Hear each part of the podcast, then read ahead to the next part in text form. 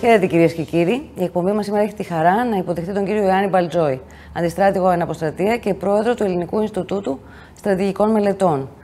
Ο κύριος Μπαλτζόης, το επιστημονικό και ερευνητικό υπόβαθρο του οποίου περιλαμβάνει τίτλους σε γεωπολιτική, άμυνα και διεθνή ασφάλεια, έχει υπηρετήσει μεταξύ άλλων και ως ακόλουθος άμυνας στην πρεσβεία μας στο Τελαβίβ. Σήμερα μαζί με τον δημοσιογράφο του Ζούγκλα.gr Χρήστο Μαζάνη θα επιχειρήσουμε να εμβαθύνουμε στις, στα εθνικά μας θέματα στον, στο ευρύτερο πλαίσιο ενός κόσμου που συνεχώς αλλάζει.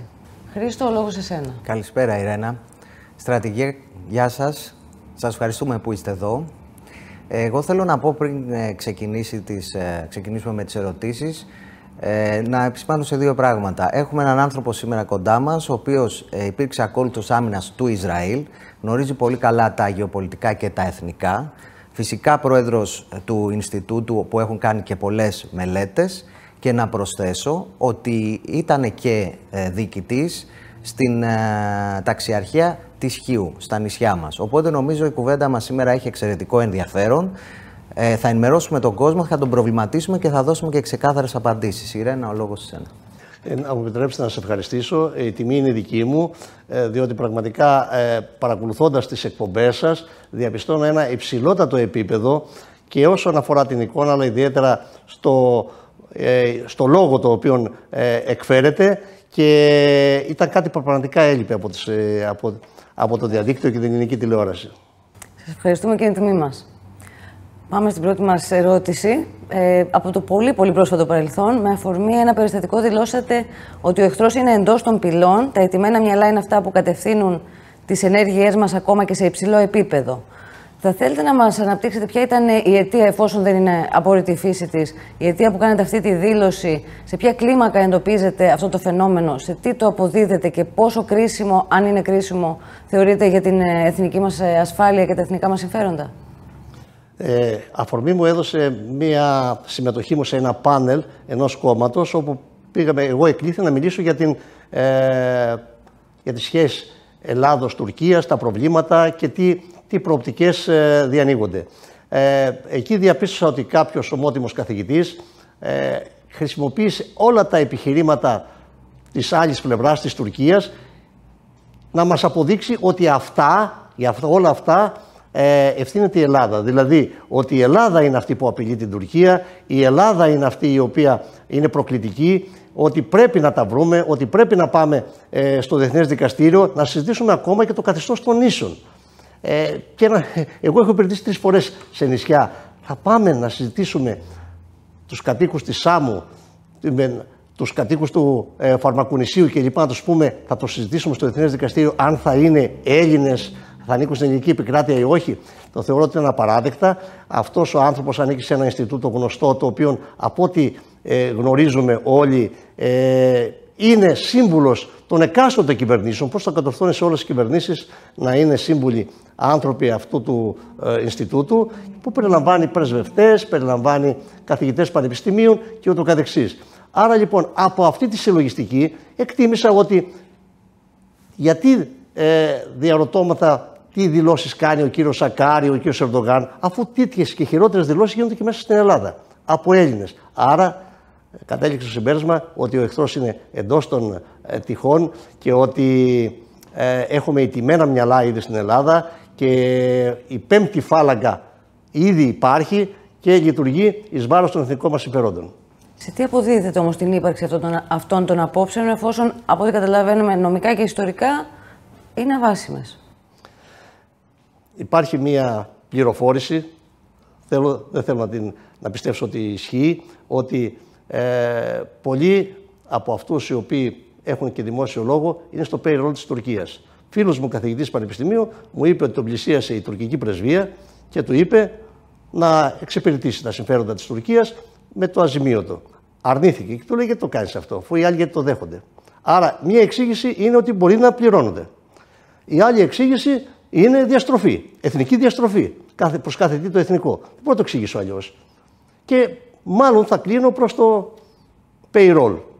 Η στρατηγία είναι πάρα πολύ σημαντικό αυτό που λέτε αυτή τη στιγμή. Η δήλωσή σας αυτή έχει βαρύτητα. Δεν μπορώ να το αποδείξω αυτό. αν, ναι, φαντάζομαι, αλλά είναι μια σκληρή δήλωση με την έννοια ότι αν έχουμε φτάσει σε σημείο να γίνεται αυτό στην Ελλάδα, υπάρχει θέμα. Δηλαδή να υπάρχει, η, η, τουρκική πρεσβεία να έχει στο payroll τέτοιους ανθρώπους. Σε κάθε περίπτωση, εγώ θέλω να σας γυρίσω ε, σε κάποιες πρόσφατες δηλώσεις σας, όπου είπατε ότι αυτό το οποίο κάνει η Τουρκία είναι να μας έχει φέρει σε ένα επίπεδο που να βρισκόμαστε λίγο πριν την έναρξη του πολέμου. Ο πόλεμος, έχετε δηλώσει, έχει κηρυχθεί, είναι ευρυδικός. Το θέμα είναι αν θα γίνει μερική ή ολική σύραξη. Ε, καταρχάς, ισχύουν αυτές οι δηλώσεις και σήμερα, ενώ κατά την άποψή σας βρισκόμαστε λίγο πριν τη σύραξη του πολέμου με την Τουρκία ή όχι; Ε, ισχύουν. Ε, είμαστε σε πορεία σύγκρουσης. Ε, το πώς θα γίνει και τι θα γίνει εξαρτάται από την Τουρκία. Η Ελλάδα δεν έχει καμία πρόθεση να προβεί σε πολεμικές επιχειρήσεις εναντίον της Τουρκίας, αλλά από την άλλη μεριά ε, πρέπει να προετοιμαζόμαστε για να έχουμε ειρήνη, πρέπει να προετοιμαζόμαστε για, το, για πόλεμο. Σίβη πάσεμ παραβέλουμε, είπε ο, ο, αν θέλεις ειρήνη, προπαρασκεύασε πόλεμο, είπε ο Ιούλιος Κέσσερ, και εκτιμώ ότι Είμαστε σε αυτή τη φάση, προπαρασκευαζόμαστε για πόλεμο που ευχόμαστε να μην γίνει. Ε, κύριε Μαζάνη, μιλάτε με έναν άνθρωπο που έχει κάνει σε δύο πολέμους. Ο πρώτος πόλεμος ήμουνα στη Βοσνία επί ένα χρόνο και ε, κινδύνεψα τέσσερις φορές να σκοτωθώ. Άρα ε, και σαν στρατιωτικός, σας λέω ότι δεν υπάρχει χειρότερο πράγμα από τον πόλεμο. Και να ξέρετε ότι οι στρατιωτικοί είναι αυτοί που ανασυχούν περισσότερο από τους πολίτες. Απ' την άλλη μεριά, είναι υποχρεωμένοι λόγω καθήκοντος και υποχρεώσεων να προπαρασκευάζουν τις ένοπλες δυνάμεις για πόλεμο. Απ' την άλλη μεριά, οι πολιτικοί θα έπρεπε να προπαρασκευάζουν η κάστοτε κυβέρνηση το λαό για σε περίπτωση πολέμου. Μας εγγυάται κανένας ότι δεν θα γίνει πόλεμος; Πριν από δύο χρόνια ξέρατε εσείς ότι θα γίνει πόλεμος στην Ουκρανία. Και πριν από ένα χρόνο, αν μας έλεγε ότι θα γίνει πόλεμος, οι περισσότεροι λέγανε δεν θα γίνει πόλεμος. Και έχουμε τώρα 8 μήνες πολέμου, ενός αγρίου πολέμου, που θα γίνει ακόμα πιο αγριότερος ναι. ε, στη συνέχεια. Υπάρχουν όμως ε, συνάδελφοί σας, εννοώ και στρατιωτικοί αναλυτές και πρώην στρατιωτικοί των ενόπλων δυνάμεων, οι οποίοι το αποκλείουν αυτό. Δηλαδή θεωρούν ότι αποκλείεται να πάμε σε μια πολεμική σύγκρουση με την Τουρκία. Αντιθέτως, όμως, εσείς λέτε ότι πρέπει να προετοιμαζόμαστε για πολεμική σύγκρουση με την αυτό Τουρκία. Λέω. Γιατί όμως υπάρχει αυτή η διάσταση απόψεων μεταξύ σας; Είναι απόψεις που ε, ε, υπάρχουν σε όλους τους ανθρώπους. Εγώ δεν λέω ότι θα γίνει πόλεμος οπωσδήποτε. Εγώ εκτιμώ ότι η Τουρκία προσπαθεί να μας παρασύρει σε, ένα, σε μια κατάσταση, σε ένα θερμό επεισόδιο, ώστε να βρει την ευκαιρία να δημιουργήσει μια κατάσταση και εν συνεχεία δηλαδή να ανταπαντήσει και να μας πάει κατηγορούμενος ή με το πιστόλι στον κρόταφο που λένε σε ένα τραπέζι όπου εκεί θα πάρει αυτά τα οποία ε, επιδιώκει. Προσέξτε, το θέμα μας με την Τουρκία είναι ένα και μοναδικό. Η, η, η οριοθέτηση της εφαλοκρηπίδος. Μέχρι τώρα, άμα δούμε ότι το έχει ανεβάσει τέτοιο επίπεδο και είναι 10 έως 13 θέματα τα οποία θέτει. Αποστατικοποίηση των νήσων, ε, καθεστώς του Αιγαίου απαγορεύεται να επεκτείνουμε τα χωρικά μας ύδατα στα 12 ναυτικά μίλια. Μοναδικό ε, δικαίωμα το οποίο μπορεί να το ασκήσουμε μονομερός βάσει του διεθνούς δικαίου της Άγγλου, δηλαδή του δικαίου της θάλασσας. Ε, ζήτημα μειονοτικό και ούτω καθεξής άμα τα δούμε αυτά τα θέματα, τα έχει πει ο κύριος Καλίν, ο οποίος είναι το δεξιχέρι του κ. Ερντογάν. Ποια είναι τα θέματα; Τι γίνεται, προσέξτε να δείτε. Η Τουρκία εφαρμόζει ένα δόγμα πολλαπλών κρίσεων. Έχουμε μία αντιπαράθεση μαζί και αρχίζω εγώ και σας κατηγορώ για διάφορα άλλα πράγματα. Ότι είστε βίαιο, χτυπάτε, ξέρω εγώ, συγγνώμη για τις γυναίκες, ότι κλέβετε, κάνετε κλπ. Ε, σας φέρω σε δυσκολότερη θέση γιατί πολλοί ακούνε, οι περισσότεροι δεν το πιστεύουν, αλλά είναι και κάποιοι που το πιστεύουν. Για να τα λέει, κάτι μπορεί να συμβαίνει. Οπότε σας δημιουργώ μια κατάσταση τέτοια που μπορεί να πείτε εντάξει, αυτή τη διαφορά είναι υπέρ σας ή να πάμε σε μια οριστική ρήξη στα δικαστήρια κλπ. Κάτι παρόμοιο είναι το, το δόγμα των πολλαπλών κρίσεων. Από μια κρίση ανεβάζουμε σε πάρα πολλές ώστε να φέρουμε την άλλη πλευρά σε δύσκολη θέση και είναι να καθίσει στο τραπέζι. Στο τραπέζι θα πει αποσύρω τα πέντε. Τα οποία ήταν ανύπαρκτα, τα είχε βάλει στη, στην πορεία. Άρα λοιπόν να συζητήσουμε τα άλλα πέντε. Με αποτέλεσμα όλο και κάτι θα πάρει. Αυτό το εφαρμόζει η Τουρκία και μου επιτρέψτε να πω ότι θα έπρεπε και η Ελλάδα να ακολουθήσει αυτή την τακτική, που δυστυχώς η Ελλάδα ακολουθούσε μια τακτική ε, κατευνασμού του θηρίου. Νόμιζε ότι άμα κατευνάσουμε το θηρίο θα ησυχάσει. Δεν ησυχάσει το θηρίο, αντιθέτως γίνεται αγριότερο. Λοιπόν, θα έπρεπε η Ελλάδα όταν λέει για το καθεστώς των ίσων να πει Συνθήκη Λωζάνης, πολύ ωραία να μιλήσουμε και για την Ίμβρο και την Τένεδο, όπου έπρεπε να, έχει, να υπάρχει αυτό, αυτονομία σε αυτές τις περιοχές. Την κάνετε την αυτονομία. Θέλετε να μιλήσουμε για τα πογκρόνια εναντίον των Ελλήνων. Θέλετε να μιλήσουμε για τις περιουσίες των Ελλήνων που κατοίκαν στην Εκκλησιατική καταστροφή, που κατοίκαν στην Κωνσταντινούπολη κλπ. Ακούσατε ποτέ να το λένε αυτό το πράγμα; Ακούσατε για την Ήμβρο και την Τένεδο.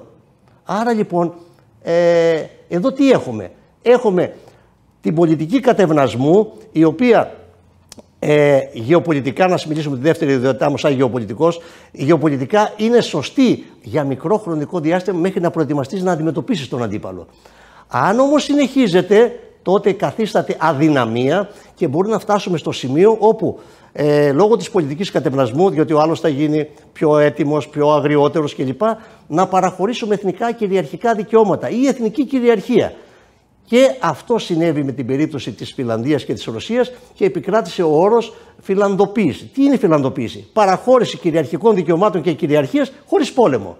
Να κάνουμε πόλεμο και να χάσουμε έχει συμβεί στην, στην ιστορία. Αλλά να παραδώσει κυριαρχικά δικαιώματα χωρίς πόλεμο είναι ανανδρία, είναι προδοσία αυτό το πράγμα.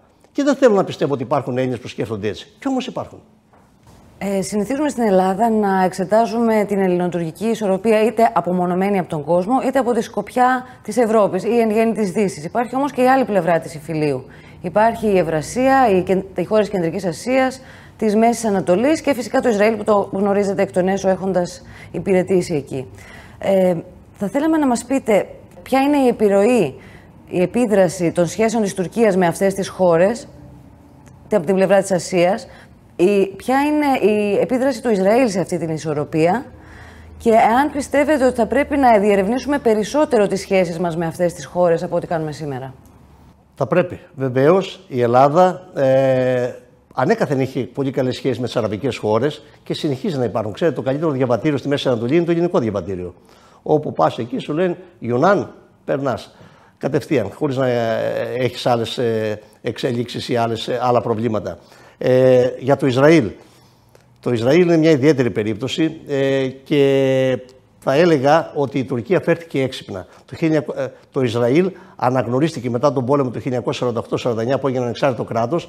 Η πρώτη μουσουλμανική χώρα που αναγνώρισε το Ισραήλ είναι η Τουρκία. Γιατί, θα μου πει κάποιος, και είχε, δέχτηκε κριτική. Διότι μέσα στην Τουρκία υπάρχουν οι Ντονμέδες. Οι Ντονμέδες είναι εξισλαμιστέ Εβραίοι, οι οποίοι έχουν την κυριαρχία μέσα στην Τουρκία και την οικονομική, ας πούμε, την οικονομική ευρωστία να επηρεάζουν τα πράγματα. Αυτοί δημιουργούν αυτή τη σχέση με το Ισραήλ από τότε και συνεχίζεται μέχρι τώρα. Αυτή η σχέση χάλασε το, το 2010 με την περίπτωση του Μάβη Μαρμαρά. Θα έχετε ακούσει το Σολίσκο Ελευθερίας, όπου ήταν μια οργάνωση, η IHH, ΙΤΑ να το πούμε έτσι, υπό την καθοδήγηση του Ερντογάν. Ο αρχηγός της ε, οργάνωσης αυτής, ε, υπάρχουν φωτογραφίες στο γραφείο του Ερντογάν να παίρνει οδηγίες. Λοιπόν, οργανώσαν ένα στολίσκο ελευθερίας με σκοπό να διασπάσουν τον αποκλεισμό της Γάζας και να στείλουν βοήθεια στους ε, Ισραηλινούς. Αυτό γιατί το έκανε ο Ερντογάν; Το έκανε γιατί ήθελε να δείξει στους Άραβες ότι αυτός είναι ο ηγέτης που νοιάζεται για τους Άραβες, ότι ε, αυτόν πρέπει να αναγνωρίσουν και σαν ηγέτη των Αράβων και σαν ηγέτη του Ισλάμ. Βέβαια οι Άραβες δεν τρώνε κουτόχορτο και δεν ξεχνάνε την Οθωμανική ε, υποδούλωση επί αιώνες. Το, ο στοίσκος αυτός της ελευθερίας, όπως το ονομάσανε, και μάλιστα συμμετείχε και ένα ελληνικό πλοίο, αναχαιτίστηκε από τους Ισραηλινούς σε απόσταση 70 μιλίων από τις ακτές του Ισραήλ και της Γάζας. Και μάλιστα ήταν, η αναχέτηση αυτή ήταν πολύ δυσάρεστη και θλιβερή, διότι είχαμε περίπου 10 Τούρκους νεκρούς ακτιβιστές και καμιά σαρανταριά τραυματίες. Από τότε οι σχέσεις αυτές χαλάσανε τελείως. Τώρα αρχίζουν σιγά σιγά, κατάλαβε ο Ερντογάν, να, ε, ότι είναι απαραίτητο το Ισραήλ στην προσπάθεια. Διότι αντί να εφαρμόσει το δόγμα του Νταβούτογλου, το στρατηγικό βάθος που λέει φιλικές σχέσεις με όλες τις γειτονικές χώρες, εφέρουμε στο αντίθετο. Εχθρικές σχέσεις με όλες τις χώρες. Αλλάζει αυτό το δόγμα τώρα ο, ο Ερντογάν ε, και πάει να τα βρει και με Σαουδική Αραβία και Εμμυράτα που είχε τον είχε, είχε κατηγορήσει η Σαουδική Αραβία ότι είναι κράτος δολοφόνων που, ε, ε, που ε, εκτελέσανε το γασόγγι μέσα στην, ε, στο αραβικό προξενείο, στο αραβικό, στο αραβικό προξενείο της Κωνσταντινούπολης. Και επίσης ε, με τα Εμμυράτα που κατηγόρησε πάλι τα Εμμυράτα ότι συμμετείχε σε επιχειρήσεις εναντίον της Ρωσίας, παρένθεση, βομβαρδισμός της βάσης Αλοοτήγια στη Λιβύη με άγνωστα αεροσκάφη που τελικά ήταν γνωστά, ήταν Ραφάλ, από άγνωστες χώρες που είναι γνωστές, ήταν η Γαλλία και τα Ηνωμένα Αραβικά Εμμυράτα. Παρ' όλα αυτά πηγαίνει ο Ερντογάν, αλλάζει την πολιτική του. Ε, Εμείς, ενώ είχαμε πολύ καλές σχέσεις με το Ισραήλ, δυστυχώς βλέπουμε κάποια, κάποια σημάδια α, όχι τόσο ε, ικανοποιητικά. Βλέπουμε ότι Ενώ είχαμε την, ε, τα εγγένεια της αεροπορικής βάσης στη, στην Καλαμάτα, όπου γινόταν το αεροπορικό κέντρο εκπαιδεύσεως ε, από μια εταιρεία του Ισραήλ, μια σχέση περίπου 1,5 δισεκατομμυρίου, δεν ήρθε για δεύτερη φορά ο Μπένι Γκάν, ο στρατηγός Μπένι Γκάν, το οποίο τον γνώρισα από τότε που ήμουν στο Ισραήλ, ε, ο Υπουργός Άμυνας. Ανέβαλε το ταξίδι και θα πάει στην Τουρκία την επόμενη εβδομάδα. Αυτό ήταν κάτι το οποίο έπρεπε να μας προβληματίσει. Γιατί το έκανε το Ισραήλ αυτό; Το έκανε διότι άρχισε να αποκαθιστά τις σχέσεις και η Ελλάδα δεν διεκδίκησε ε, το ρόλο που τους αναλογούσε σε αυτή τη συμμαχία. Το Ισραήλ δεν θέλει επέτες, δεν θέλει κράτη αδύναμα τα οποία θα μπορεί να τα διαχειρίζεται. Μπορεί από τη μια μεριά του να τους αρέσει, αλλά θέλει ισοδύναμα κράτη να συνεννοούνται και να παίρνουν μαζί αποφάσεις. Δεν έκανε αυτό το πράγμα η Ελλάδα. Εδώ ξέρω τους Ισραηλινούς. Δεν θέλουν να έχουν κάποιου οι οποίοι όταν να αποφασίσουν να κάνουν κάτι μαζί να πούνε όχι.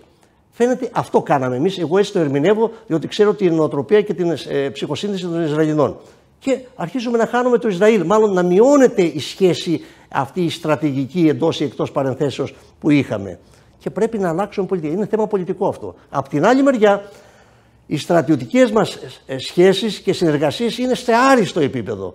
Συνεχώς κάνουμε ασκήσεις, διότι ο Ισραηλινός στρατός, ο IDF όπως λέγεται, κατάλαβε ότι η Ελλάδα, οι ελληνικές ενόπλες δυνάμεις είναι ο καλύτερος εταίρος για συμμετοχή σε ασκήσεις και συνεχώς συμμετέχουμε σε όλες τις ασκήσεις που κάνει το Ισραήλ και έρχονται και οι Ισραηλοί και κάνουν ασκήσεις μοναδικές που δεν το κάνουν άλλη φορά. Άρα βλέπω μια διαφοροποίηση στρατιωτικής και πολιτικής ηγεσίας. Και απορώ γιατί ο Μπένι Γκάν που ήταν αρχηγός του Γενικού Επιτελείου αλλάζει την τακτική. Φαίνεται ότι ε, βλέπει πρώτα το πολιτικό συμφέρον και μετά το στρατιωτικό συμφέρον. Ε, στο στρατιωτικό τομέα είμαστε σε άριστο επίπεδο, στο πολιτικό τομέα έχουμε ρογμές.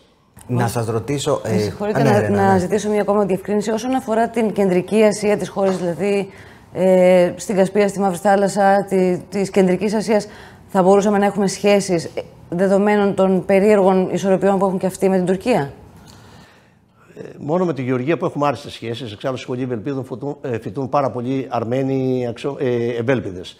Και δηλαδή τώρα στον, Ουκρανικό, στον Αρμενικό στρατό, Ουκρανία λέμε, λοιπόν, μας, μας έχει περικυκλώσει η Ουκρανία. Λοιπόν, ε, στον αρμενικό στρατό, από το βαθμό του ταγματάρχου και κάτω, άμα μιλήσει ελληνικά θα απαντήσουν οι περισσότεροι. Λοιπόν, τους έχουμε εκπαιδεύσει εμείς. Ε, είναι δύσκολο. Αυτά τα κράτη, τα Ιστάν, Ουσμπεκιστάν, Αρμενιστάν, είναι τα τουρανικά κράτη, τα οποία η Τουρκία ήδη έχει ζητήσει να γίνει ένα, ένα νάτο των τουρανικών κρατών και έχουν κάνει συγκεντρώσεις με κοινό στρατό και με κοινό αλφάβητο ώστε να μπορούν να μιλάνε την ε, τουρκική γλώσσα. Είναι ένα φιλόδοξο σχέδιο της Τουρκίας. Σε αυτά τα κράτη θα μπορούσαμε να έχουμε καλές σχέσεις. Αλλά συμμαχικές το βλέπω δύσκολο διότι είναι η Τουρκία που θέλει να κάνει το τουρανικό ΝΑΤΟ, να το πω έτσι. Επειδή αναφερθήκατε πριν στις σχέσεις μεταξύ Ελλάδας και Ισραήλ και σε επίπεδο στρατιωτικό, θα ήθελα να σας ρωτήσω, επειδή γνωρίζετε και καλά ε, το Ισραήλ και φυσικά είστε γνώστης ε, των ε, επαφών, αν έχουμε και σε επίπεδο πληροφοριών. Διότι όπως γνωρίζετε καλά, το Ισραήλ έχει την καλύτερη υπηρεσία πληροφοριών του κόσμου, τη Mossad. Έχουμε και συνεργασία Εκτιμώ, πληροφοριών. Ναι. Εκτιμώ, ναι. Και έχουμε και, και οι στρατιωτικές πληροφορίες είναι πολύ σημαντικές. Έχουν δύο υπηρεσίες στρατιωτικές που είναι εξαιρετικές. Λοιπόν, εκεί νομίζω ότι πάμε καλά. Μάλιστα.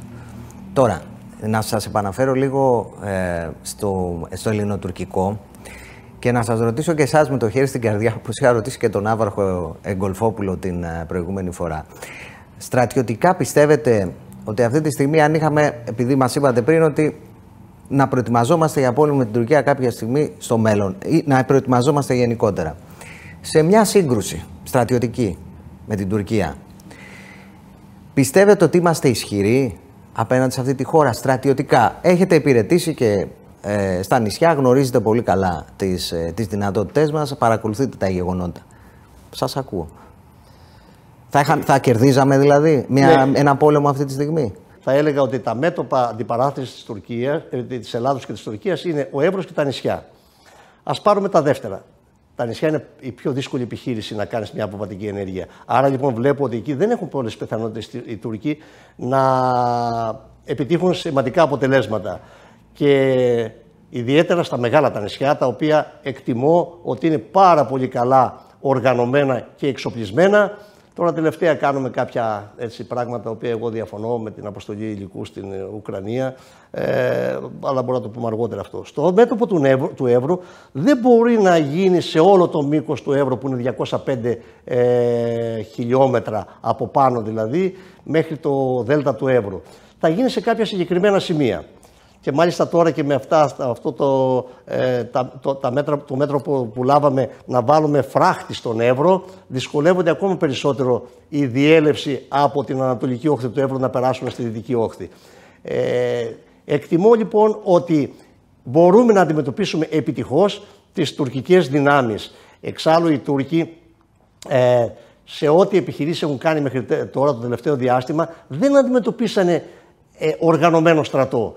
Όλες οι επιχειρήσεις που κάνανε στη Συρία, στη Λιβύη που κάνανε εκεί, χρησιμοποιούσαν ή τζιχαντιστές, δηλαδή κάποιου ανταυτών, και ε, όχι οργανωμένο στρατό, δηλαδή του YPG της Συρίας, ε, Κούρδους και, και ούτω καθεξής. Οργανωμένο στρατό, να μας πούνε οι Τούρκοι πότε αντιμετωπίσανε στην ιστορία τους. Και μου επιτρέψτε έτσι, χάρη έτσι, ε, ε, να, να το σχολιάσουμε, χάρη ευθυμίας, μας λένε ότι θα έρθουμε βράδυ, λέει να μας πούνε πάλι πότε κάνανε πόλεμο βράδυ. Οι Τούρκοι δεν ήταν μαθημένοι σε πολεμικές επιχειρήσεις κατά το βράδυ. Περιμέναν να ξημερώσει. Άρα λοιπόν ε, είναι ένα αφήγημα το οποίο δεν ισχύει και εδώ θα μου επιτρέψετε να πω το εξής. Θα μπορούμε και εμείς να πούμε στους Τούρκους είμαστε έτοιμοι και ελάτε όποτε θέλετε και προσέξτε μήπως έρθουμε εμείς πρώτοι. Εδώ πάμε στο πρώτο προληπτικό χτύπημα το οποίο αν θέλετε να το αναλύσουμε αυτό. Ναι, στρατηγία, ξέρετε γιατί σας κάνω αυτή την ερώτηση. Γιατί έξω στο, στα καφενεία, στις καφετέριες, ο, ο, συζητιέται πολύ μεταξύ των, του κόσμου. Ότι, ωραία, εντάξει, όλοι βλέπουν ότι υπάρχει ένα πρόβλημα με την Τουρκία. Άντε και, και πάμε σε μια αντιπαράθεση. Υπάρχει διάσταση μεταξύ των, ε, διάσταση απόψεων. Και γι' αυτό σας ρωτάω ξεκάθαρα. Εσείς λέτε έχουμε τη δυνατότητα να αντιμετωπίσουμε τις δυνάμεις τους. Αλλά δεν ακούω να λέτε ναι, θα είναι κερδοφόρος, κερδοφόρα μια επιχείρηση δικιά μας απέναντις. Δηλαδή θα τους σταματήσει. Να το πω τότε καθαρά. Ναι, θα είναι νικηφόρα. Μάλιστα. αυτή την απάντηση ναι, ήθελα, την εκτίμηση. Θα είναι νικηφόρα και να μην φοβάται οι Έλληνες. Ναι. Ε, σε όλες τις σε όλες τις επιχειρήσεις που έχουν γίνει, σε όλες τις μάχες μεταξύ Ελλήνων και Τούρκων και Θέλω να το πω και αυτό, γιατί είχα την αντιπαράθεση με το ε, καθηγητή που σας ε, ανέφερα προηγουμένως. Ε, από τη μάχη του Σαρανταπόρου του 1912 μέχρι τη μάχη του ε, Αφιόν Καραχισάρ είχαμε μάχες, συμπλοκές κλπ. μεταξύ Ελλήνων και Τούρκων και στη Μικρά Ασία 429. Σε 429 μάχες δεν ιτήθηκε ποτέ ο ελληνικός στρατός. Γιατί θα ιτηθούμε τώρα, που ήταν πολύ πιο δύσκολες συνθήκες. Όχι, δεν πιστεύουμε στην ΙΤΑ. Αν το πιστεύαμε αυτό το πράγμα, τότε θα έπρεπε να πάμε σε μια συμφωνία με τους, με τους Τούρκους. Όχι. Και θα πρέπει να το καταλάβει ο κόσμος ότι θα είναι νικηφόρα η οποιαδήποτε αντιπαράθεση και θα πρέπει να το καταλάβει ο κόσμος να μην ε, δέχεται αμάσιτα αυτά τα οποία λένε για πόλεμο. Θα πάμε τώρα για τον Καστελό να πολεμήσουμε, διότι δυστυχώς υπάρχουν και αυτές οι απόψεις. Είναι όπως είπαμε τα ηττημένα μυαλά πριν γίνει πόλεμος. Η τόμεθα πριν γίνει πόλεμος. Και γιατί συμβαίνει αυτό, Γιατί έχουν εμποτιστεί από κάποιες, ας το πούμε, ελίτ της πολιτικής και του και το πανεπιστημίων έχουν εμποτιστεί με το δηλητήριο του μεθερατισμού, δηλαδή με το δηλητήριο του φόβου και της δηλίας. Το οποίο είναι πολύ σημαντικό. Και εδώ μου δίνει τη ευκαιρία να πω το εξής. Το 1940 δεν ήταν ο καλύτερος ελληνικός στρατός από τον Ιταλικό. Συγκρινόμενοι υπήρχε μεγάλο χάσμα και μεγάλη διαφορά. Τι υπήρχε, υπήρχε η ελληνική ψυχή, η διάθεση για, την, ε, για τον αγώνα, το δίκαιο αγώνα, την υπεράσπιση της πατρίδος. Ε, να ξέρετε πάλι αυτή η ελληνική ψυχή θα επικρατήσει αν υπάρχουν ανάλογες συνθήκες. Και εδώ δεν είναι τόσο μεγάλο το χάσμα μεταξύ των δύο στρατών σε σχέση με την Τουρκία. Έχουμε και εμείς οπλικά συστήματα τα οποία μπορούν να πλήξουν την Τουρκία ε, σε θανατηφόρα πλήγματα. Και δεν χρειάζεται να πούμε πολλές λεπτομέρειες από αυτού. Ε, επιτρέψτε μου να πω και κάτι άλλο εδώ. Ε, ότι υπάρχουν πολλοί οι οποίοι λένε ότι είναι να τα δούμε, να μην επεκτείνουμε τα 12 ναυτικά μίλια, να μην προκαλέσουμε τους Τούρκους, να, να λειτουργήσουμε με σοφροσύνη. Εδώ θα ήθελα να τους απαντήσω ε, μέσω του, του Μέγα Θουκυδίδη. Ο Θουκυδίδης σε θέματα υπερασπίσεως του πατρίδος επειδή κάποιοι λέγανε να περιμένουμε, να περιμένουμε. Έχω ακούσει και συναδέλφους να λένε να περιμένουμε. Λέγανε η δεκαετία χρόνια να έρθουν οι Μπελαρά, να έρθουν ξέρω, τα, τα, F, τα F35 και ούτω καθεξής. Επικαλούμενοι την ε, σωφροσύνη. Εγώ θα σας πω ότι και πιστεύω αυτό που είπε ο Θουκυδίδης, το δε σώφρον του ανάνδρου πρόσχημα. Δηλαδή ότι η σωφροσύνη σε αυτές τις περιπτώσεις για την υπεράσπιση πατρίδος είναι ανανδρία και θα προχωρήσουμε περισσότερο είναι και προδοσία όταν έχουμε τη δύσκολη στιγμή. Άρα λοιπόν ας αφήσουν τα επιχειρήματα της σοφροσύνης. Ε, Όπως έλεγαν και οι αρχαίοι, η κυρίου τι, ανά πάσα στιγμή πρέπει να είμαστε έτοιμοι να αντιμετωπίσουμε την απειλή εναντίον του πατρίδου μας. Έτσι λειτουργήσε ο ελληνισμός όλα αυτά τα χιλιάδες χρόνια που ε, βιώνουμε σε αυτό, το, σε αυτό το, τον τόπο. Θα θέλετε να μας πείτε τη δική σας ανάγνωση για τα τεκτενόμενα της επίσκεψης του Υπουργού Εξωτερικών στην ε, Ουκρανία πρόσφατα; Δηλαδή, συγκεκριμένα θεωρείτε ότι είναι βάσιμος ιστορικά ο παραλληλισμός της, του δικού μας αγώνα της Ελληνικής Επανάστασης με τον ε, Ρωσο-Ουκρανικό πόλεμο ή, για να το πω καλύτερα, τον διααντιπροσώπων πόλεμο ΝΑΤΟ-Ρωσίας πλέον; Το είπατε στην ερώτησή σας, δώσατε και την απάντηση. Έχετε απόλυτα δίκιο, συμφωνώ. Καμία σχέση καμία σχέση η Επανάσταση του 1821 με τον πόλεμο αυτό. Πρέπει να διαβάσουμε ιστορία, να δούμε τι ακριβώς έχει συμβεί στην ε, Ουκρανία. Υπάρχουν πάρα πολλά πράγματα που δεν τα ξέρει ο κόσμος ε, και δεν θα πρέπει να τα μπερδεύουμε. Εγώ όμως θα πω κάτι άλλο, το οποίο είναι πάρα πολύ σημαντικό. Πριν από λίγες ημέρες, στις 20 Οκτωβρίου, είχαμε την επέτειο της Ναμαχίας του Ναβαρίνου, η οποία έγινε 20 Οκτωβρίου του 1827 για πρώτη φορά στην ιστορία, στις εκδηλώσεις που κάνουν εκεί στο, ε, στην περιοχή του, του Ναβαρίνου, δεν είχαμε καλέσει τους Ρώσους. Αυτό είναι άθλιο και απαράδεκτο, διότι ο ρωσικός στόλος, ο γαλλικός και ο βρετανικός είναι αυτοί που καταναμαχήσανε την αρμάδα του Ιμπραήμ και η Ελλάδα από τότε άρχισε να, να απελευθερώνεται.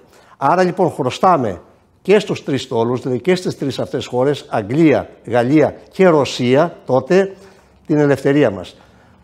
Την ανεξαρτησία της Ελλάδος, και μάλιστα είχα, είδα και μια ε, σκληρή ανακοίνωση της Ρωσικής Πρεσβείας, λέει παραχάραξη της ιστορίας.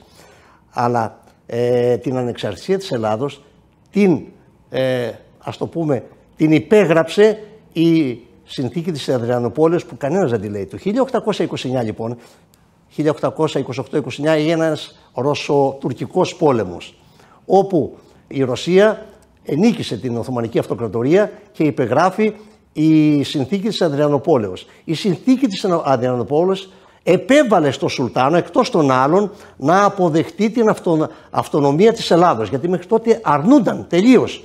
Δηλαδή ήταν σε μια κατάσταση που περιμένανε η Οθωμανική Αυτοκρατορία να ξαναπάρει αυτά τα εδάφη, τα θεωρούσε δικά της. Εκεί λοιπόν ο Τσάρος επέβαλε την, ε, την αποδοχή και εν συνεχεία ήρθαν τα πρωτόκολλα του Λονδίνου του 1930 και 1931 με τη συνθήκη του, του Λονδίνου του 1931 που η Ελλάδα αναγνωρίστηκε ανεξάρτητο κράτος. Άρα λοιπόν ερχόμαστε ότι έχουμε δύο καλά. Ναυαγία των Ναβαρίνων το 1827 και συνθήκη Ανδριανοπόλεως το 1829 όπου η συμμετοχή της Ρωσίας τότε ήταν καθοριστική για την ανεξαρτησία του ελληνικού κράτους. Δηλαδή, για αυτά που συμβαίνουν σήμερα θα πρέπει να αρνηθούμε την ιστορία; Για μένα δεν θα έπρεπε η Ελλάδα να λειτουργήσει τόσο πυθύνια και τόσο υπάκουα και ως δεδομένη να υπακούσει στα κελεύματα της Αμερικής και του ΝΑΤΟ, αλλά να μην ξεχνάμε και την ιστορία, όπως επίσης και τους Έλληνες που υπάρχουν και στη Ρωσία και στην περιοχή εκεί του Ντομπά, νοτίω του Ντομπά, τη Μαριούπολη, όλες αυτές οι πόλεις είναι ελληνικές. Μαριούπολη είναι, την ιδρύσαν Έλληνες. Τους έστειλε μεγάλη Κατερίνη, επειδή βοηθήσαν στον πόλεμο και κάναν τη Μαριούπολη. Η Χερσόνα, η Μελιτόπολις και όλα αυτά. Ελληνικά ονόματα. Να πάμε πιο κάτω, στην Κριμαία. Η Κριμαία είναι αρχαία ελληνική ταυρίδα όπου είναι γεμάτη από ελληνικές πόλεις. Να πάμε στα στενά του Κερτς. Στα στενά του Κερτς ποιος είναι, ο Κιμμέριος Βόσπορος. Λοιπόν, με τόσες ελληνικές πόλεις. Γιατί λοιπόν ε, την ιστορία μας, αυτή τη θαυμάσια ιστορία που τη ζηλεύουν όλα τα κράτη του κόσμου, την απεμπολούμε και για λόγους σκοπιμότητος σήμερα τη διαγράφουμε. Το θεωρώ απαράδεκτο αυτό το πράγμα. Δεν θα έπρεπε να πάει ο κύριος Υπουργός. Εντάξει, αυτή είναι η απόψή μου. Η πολιτική την εφαρμόζουν άλλοι. Δεν θα έπρεπε να πάει και θα έπρεπε να είχαμε τηρήσει μια πιο προσεκτική στάση σε σχέση με τη Ρωσία. Εδώ άκουσα ότι λέει είμαστε σε πόλεμο με τη Ρωσία. Δεν ξέρω, είμαστε σε πόλεμο. Εγώ το ψάχνω. Ε, ε, το ξέρετε εσείς, είμαστε σε πόλεμο, πολεμάμε τους Ρώσους. Λοιπόν, Ε, το θεωρώ απαράδεκτα αυτά τα πράγματα και στη γεωπολιτική λένε ότι μια μεγάλη δύναμη δεν την κάνεις εχθρό. Μπορεί να είσαι με μια συμμαχία και είμαστε με τον ΝΑΤΟ και καταδικάζουμε την εισβολή στη, στην Ουκρανία. Βεβαίως, γιατί έχουμε μια χένουσα πληγή στην Κύπρο. Αλλά μιλήστε, ρε παιδιά, και για την Κύπρο, εσείς οι πολιτικοί, πέστε ότι αυτό που κάνει η Ρωσία αυτή τη στιγμή το κάνει η Τουρκία 48 χρόνια στην Κύπρο. Έχεις βάλει και δεν μιλάει κανένας. Να βοηθήσουμε την Ουκρανία, ναι. Βοηθήστε και την Κύπρο. Γιατί δεν βοηθάτε την Κύπρο; Πώς το εξηγείτε εσείς αυτό, ότι δεν είχε ακόμα αξιοποιηθεί αυτό το επιχείρημα υπέρ της Κύπρου; Δεδομένοι, είμαστε δεδομένοι και επιθύνοι. Δυστυχώς. Αλλά θα πρέπει να τα πούμε αυτά. Δεν ξέρω. Ε, ξέρετε, ο Κίσιγκερ είχε πει κάποτε ότι στην πολιτική λέει, στη, ε, και στη διπλωματία ε, ενίοτε απαιτείται και λελογισμένη δόση τρέλας. Δεν την έχουμε αυτή την τρέλα στην πολιτική. Αυτό είναι. Δεν την έχουμε.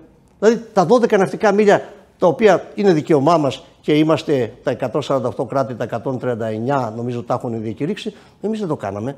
Λοιπόν, στην Κύπρο, στη, στη, συγγνώμη, στη, στην Κρήτη, γιατί δεν με αυτό που μας κάνανε οι Τούρκοι με το τουρκο τριπολιτικό μνημόνιο, όχι τουρκο-λιβικό, διότι η, η Λιβύη είναι ένα ε, κράτος ε, fail state λέγεται στη γεωπολιτική, αποτυχημένο κράτος. Είναι ένα διαιρημένο κράτος, δύο κυβερνήσεις. Εγώ σας λέω θα, γίνει, θα τριχοτομηθεί, θα γίνει και η έρημος, άλλο κράτος εκεί με τους Βεδουίνους. Λοιπόν, εμείς τι κάνουμε, αντί να εκμεταλλευτούμε την ευκαιρία να επεκτείνουμε στα 12 χωρικά μίλια, να ανακηρύξουμε ΑΟΣ, δεν χρειάζεται να την κάνει συμφωνία, ανακηρύσεις. Και λέει η ΑΟΣ, παίρνουμε τη μέση γραμμή, είναι δική μας. Άμα, έχεις, άμα έχεις, το άλλο κράτος έχει αντίρρηση, πάμε στο Διεθνές Δικαστήριο του Αμβούργου, και όχι της Χάγης που ακούτε. Το Αμβούργο είναι για το Διεθνές Δίκαιο της Θάλασσας. Εδώ μας λένε το Αμβούργο είναι, που είναι διαπάν νόσων. Και δεν δικάζει το Αμβούργο, αλλά ε, έρχονται οι δύο πλευρές και κάνουν προτάσεις και κάνει συγχώνευση των προτάσεων. Ε, να, να ανακηρύξουμε ε, ΑΟΣ, να ανακηρύξουμε, αφού πρώτα κάνουμε, κάνουμε γραμμές βάσεως, κλείσιμο κόλπων και το καθεξής και εν συνεχεία ε, αν θέλει η Λιβύη ας έρθει. Εγώ θα προχωρούσα ακόμα περισσότερο. Θα έλεγα να αποκηρύξουμε την ε, κυβέρνηση της Τρίπολης και να αναγνωρίσουμε την κυβέρνηση της Βεγγάζης που μας υποστηρίζουν. Λοιπόν, αυτά τα λέω εγώ. Βλέπετε ότι η ελληνική πολιτική κάνει ακριβώς τα αντίθετα. Ποιος έχει δίκιο, εγώ ή οι άλλοι που υποτίθεται ξέρουν περισσότερα; Δεν ξέρω, στα κρίνει ο καθένας μας. Να. Ε, κύριε Βαλτζόη, ως ε, πρόεδρος του Ελληνικού Ινστιτούτου Στρατηγικών Μελετών και από τις μελέτες φυσικά που έχετε κάνει, βλέπετε να δημιουργείται κάποιο πρόβλημα με κάποια άλλη χώρα που συνορεύουμε ενδεχομένως εξαιτίας των ελληνοτουρκικών; Δηλαδή, Χρειάζεται προσοχή για κάτι άλλο, θα λέγατε. Σας ακούω. Θα σας πω πάλι Τουρκία-Λιβύη. Η Τουρκία αυτή τη στιγμή δημιουργεί στη Λιβύη δύο βάσεις. Η μία βάση είναι η άλλο Ατίγια, η γνωστή, αυτή που βομβαρδίστηκε από τα άγνωστα αεροσκάφη, που τα ξέρουμε ποια είναι. Λοιπόν, η άλλη που είναι πολύ επικίνδυνο είναι η βάση στην ε, Μισράτα, η ναυτική βάση στη Μισράτα, η οποία θα είναι έτοιμη του χρόνου. Εκεί λοιπόν η Τουρκία θα αναβλοχεί πολεμικά πλοία, φρεγάτες και το καθεξής. Και αυτός είναι ο κίνδυνος. Ποιος είναι ο κίνδυνος, ότι ευθέως έχουμε και μια απειλή από τον Νότο. Πλέον. Ενώ είχαμε εξ Ανατολών. Να το προχωρήσω, έχουμε και μια άλλη απειλή από δυσμάς. Ήδη η Τουρκία έχει κάνει συμφωνία με την Αλβανία και με το Ράμα. Προχθές ήταν ο Ράμα εκεί στην, στην Άγκυρα, τα είπανε. Ε, και έχουν δημιουργήσει στο, στον, ε, στον Αυλώνα μία ναυτική βάση ήδη όπου θα αναβλωθούν ακόμα και υποβρύχια. Αυτά πρέπει να τα λάβουμε υπόψη. Έχουμε και άλλη μία απειλή από εκεί. Και δεν μιλάω για τα Σκόπια και στον Βορρά, που και εκεί κάνει προσπάθεια η Τουρκία να, α, να διεισδύσει. Άρα λοιπόν έχουμε εξ Ανατολών το ένα το μέτωπο, έχουμε από τον Νότο, από τη Λιβύη και έχουμε και από Δυσμάς, από την Αλβανία. Σαν στο ερώτημά σας, ναι, είναι πολύ σωστό θα πρέπει να λάβουμε υπόψη και αυτές τις απειλές που ευχόμαστε να μην είναι απειλές, απλώς να είναι ανησυχίες. Αλλά για μένα είναι απειλή. Είναι απειλή αυτό το πράγμα όταν υπάρχουν πλοία και αεροπλάνα νοτίως της Κρήτης ή όταν υπάρχουν υποβρύχια δυτικά της Ελλάδος. Εκεί δεν είχαμε στρατό στα Επτάνησα, στην Ήπειρο κλπ. Έχουμε μια μεραρχία, η οποία είναι επίπεδο ταξιαρχίας πλέον. Τώρα θα χρειαστούν να βάλουμε δυνάμεις. Άρα είναι απειλή και έτσι αισθάνομαι εγώ και μακάρι να μην διαψευστώ. Ε, μακάρι να διαψευστώ και να μην είναι απειλή και να είναι μόνο ανησυχία μας.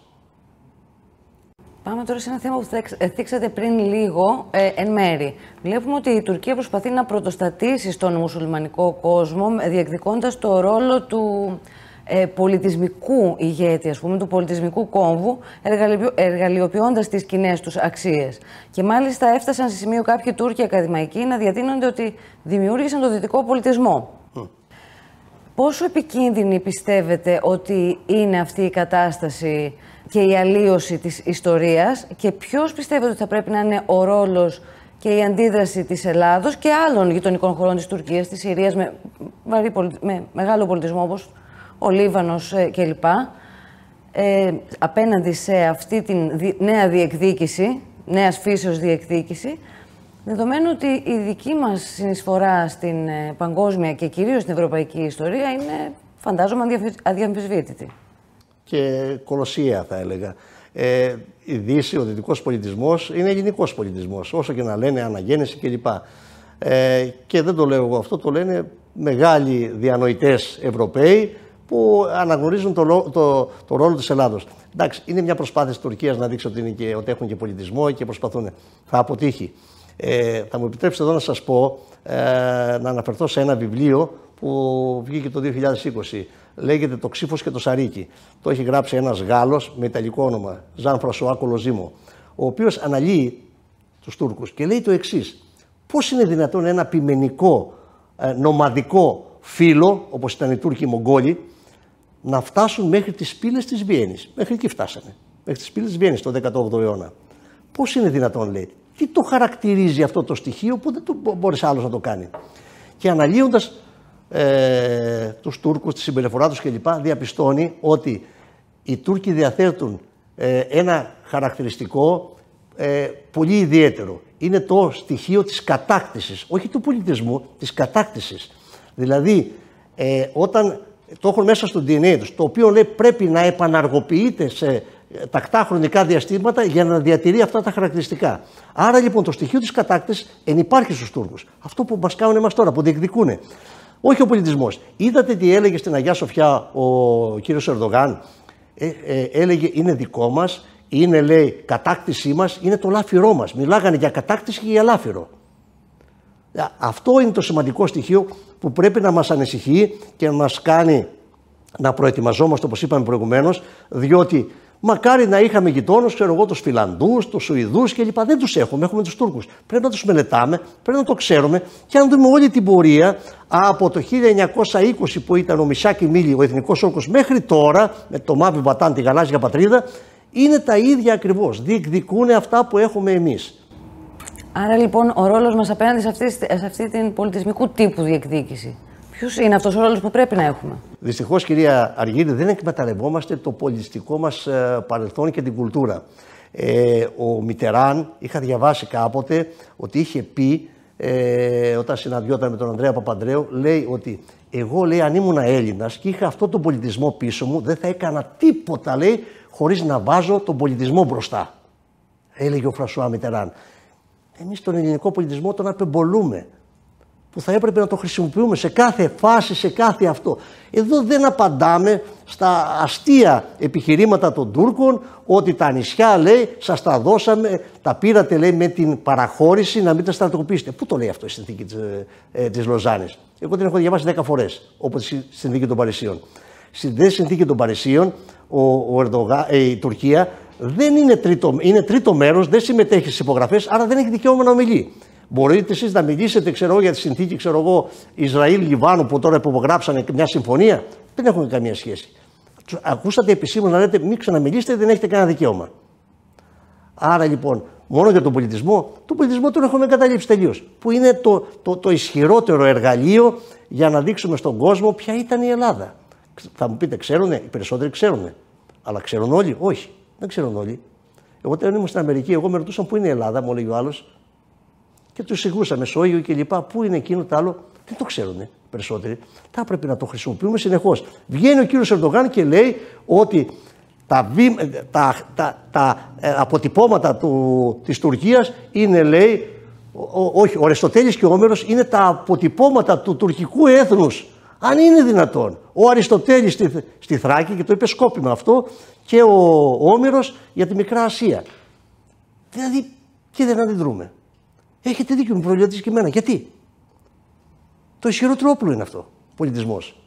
Χρήστο, δεν ξέρω. Έχω μια, μια τελευταία ερώτηση, γιατί θα ήθελα να γίνει αυτό, ενώ να μας πείτε την άποψή σας για τις ένοπλες δυνάμεις, πώς λειτουργούν σήμερα, ε, ε, σε πολύ σύντομο χρονικό, έχουμε μικρό χρονικό περιθώριο δηλαδή πριν κλείσουμε, και αν θα, θα προτείνατε κάτι σε αλλαγή, δύο-τρία έτσι points. Ε, θα μου επιτρέψετε να μην απαντήσω για τις ένοπλες δυνάμεις. Ε, ξέρετε, γιατί, όχι ότι δεν ξέρω, ασχολούμαι και έχω πάρα πολλούς ε, γνωστούς. Ο αρχηγός ε, ΓΕΣ ήταν ε, ε, τον εκπαιδεύαμε εμείς στην Αυλώνα. Λοιπόν, τον αρχηγό Γεθά τον ξέρω προσωπικά, όπως και πολλοί άλλου αξιωματικού. Δεν μιλάω ποτέ για τις ένοπλε δυνάμεις ή τι θα προτείνω ή να κάνω. Αν είστε ευχαριστημένος με τον τρόπο που λειτουργούν σήμερα. Ναι, Πιστεύετε... θα έλεγα γενικά ναι. Παρατηρήσεις υπάρχουν. Το, ε, το, ο εχθρός του καλού είναι το καλύτερο. Πάντα υπάρχει το καλύτερο. Ε, από εκεί και πέρα δεν θέλω να ασκήσω κριτική. Είμαστε σε καλό επίπεδο, σε πολύ καλό επίπεδο. Ε, ε, βλέπω ότι έχουν όλοι ενστερνιστεί το καθήκον τους και είμαι σίγουρος ότι θα το υλοποιήσουν στην πράξη αν απαιτηθεί. Και έχουν ενστερνιστεί και αυτό το οποίο θα πρέπει να το πούμε στον κόσμο, αυτό που είπε ο Δημοσθένης, πόλεμος ένδοξος, ειρήνης σε σχράς, ε, ερετότερος. Δηλαδή, καλύτερα ένας ένδοξος πόλεμος παρά μια άθλια και ε, ε, ειρήνη. Ε, δηλαδή, εδώ όμως φτάνουμε και λέμε τι πόλεμο θα κάνουμε, δεν θα κάνουμε. Μα η Ελλάδα επιβίωσε από πολέμους. Μπορούμε να το βγάλουμε από το λεξιλόγιο, μπορούμε να το βγάλουμε από τη ζωή μας. Είναι, πιθα... είναι μια πιθανότητα που θα πρέπει να είμαστε προετοιμασμένοι. Το είχαμε πει προηγουμένως. Σιβι πάσε παραμπέλουν. Για να έχουμε ειρήνη να προπαρασκευάζουμε πόλεμο. Άρα λοιπόν να είμαστε προσεκτικοί, να προετοιμαζόμαστε και εκτιμώ ότι όλα θα πάνε καλά. Θα μου επιτρέψετε να τελειώσω με, μια, με ένα απόφθεγμα του Πλούταρχου, όχι του Γιάννη, του γνωστού τραγουδιστή, αλλά του αρχαίου. Λέει, ε, επιβάλλεται να έχουμε εχθρούς και φίλους, λέει. Τους φίλους να μας επιθυμίζουν τα καθήκοντά μας και τους εχθρούς να μας επιχρεώνουν να το πράττουμε, να τα πράττουμε τα καθήκοντά μας. Σας ευχαριστούμε πάρα πολύ για όλα όσα μας είπατε και που ήσασταν εδώ μαζί μας. Καλή συνέχεια στο έργο σας. Σας ευχαριστώ και εγώ. Τιμή μου, το ξαναλέω πάλι, πραγματικά απίλαυσα τη συζήτηση, μα κατά είχαμε χρόνο να μιλάγαμε για πολύ περισσότερο. Σας ευχαριστώ πολύ. Καλή συνέχεια. Κυρίες και κύριοι, ευχαριστούμε και εσάς πολύ για την προσοχή σας και για το χρόνο σας. Να είστε καλά.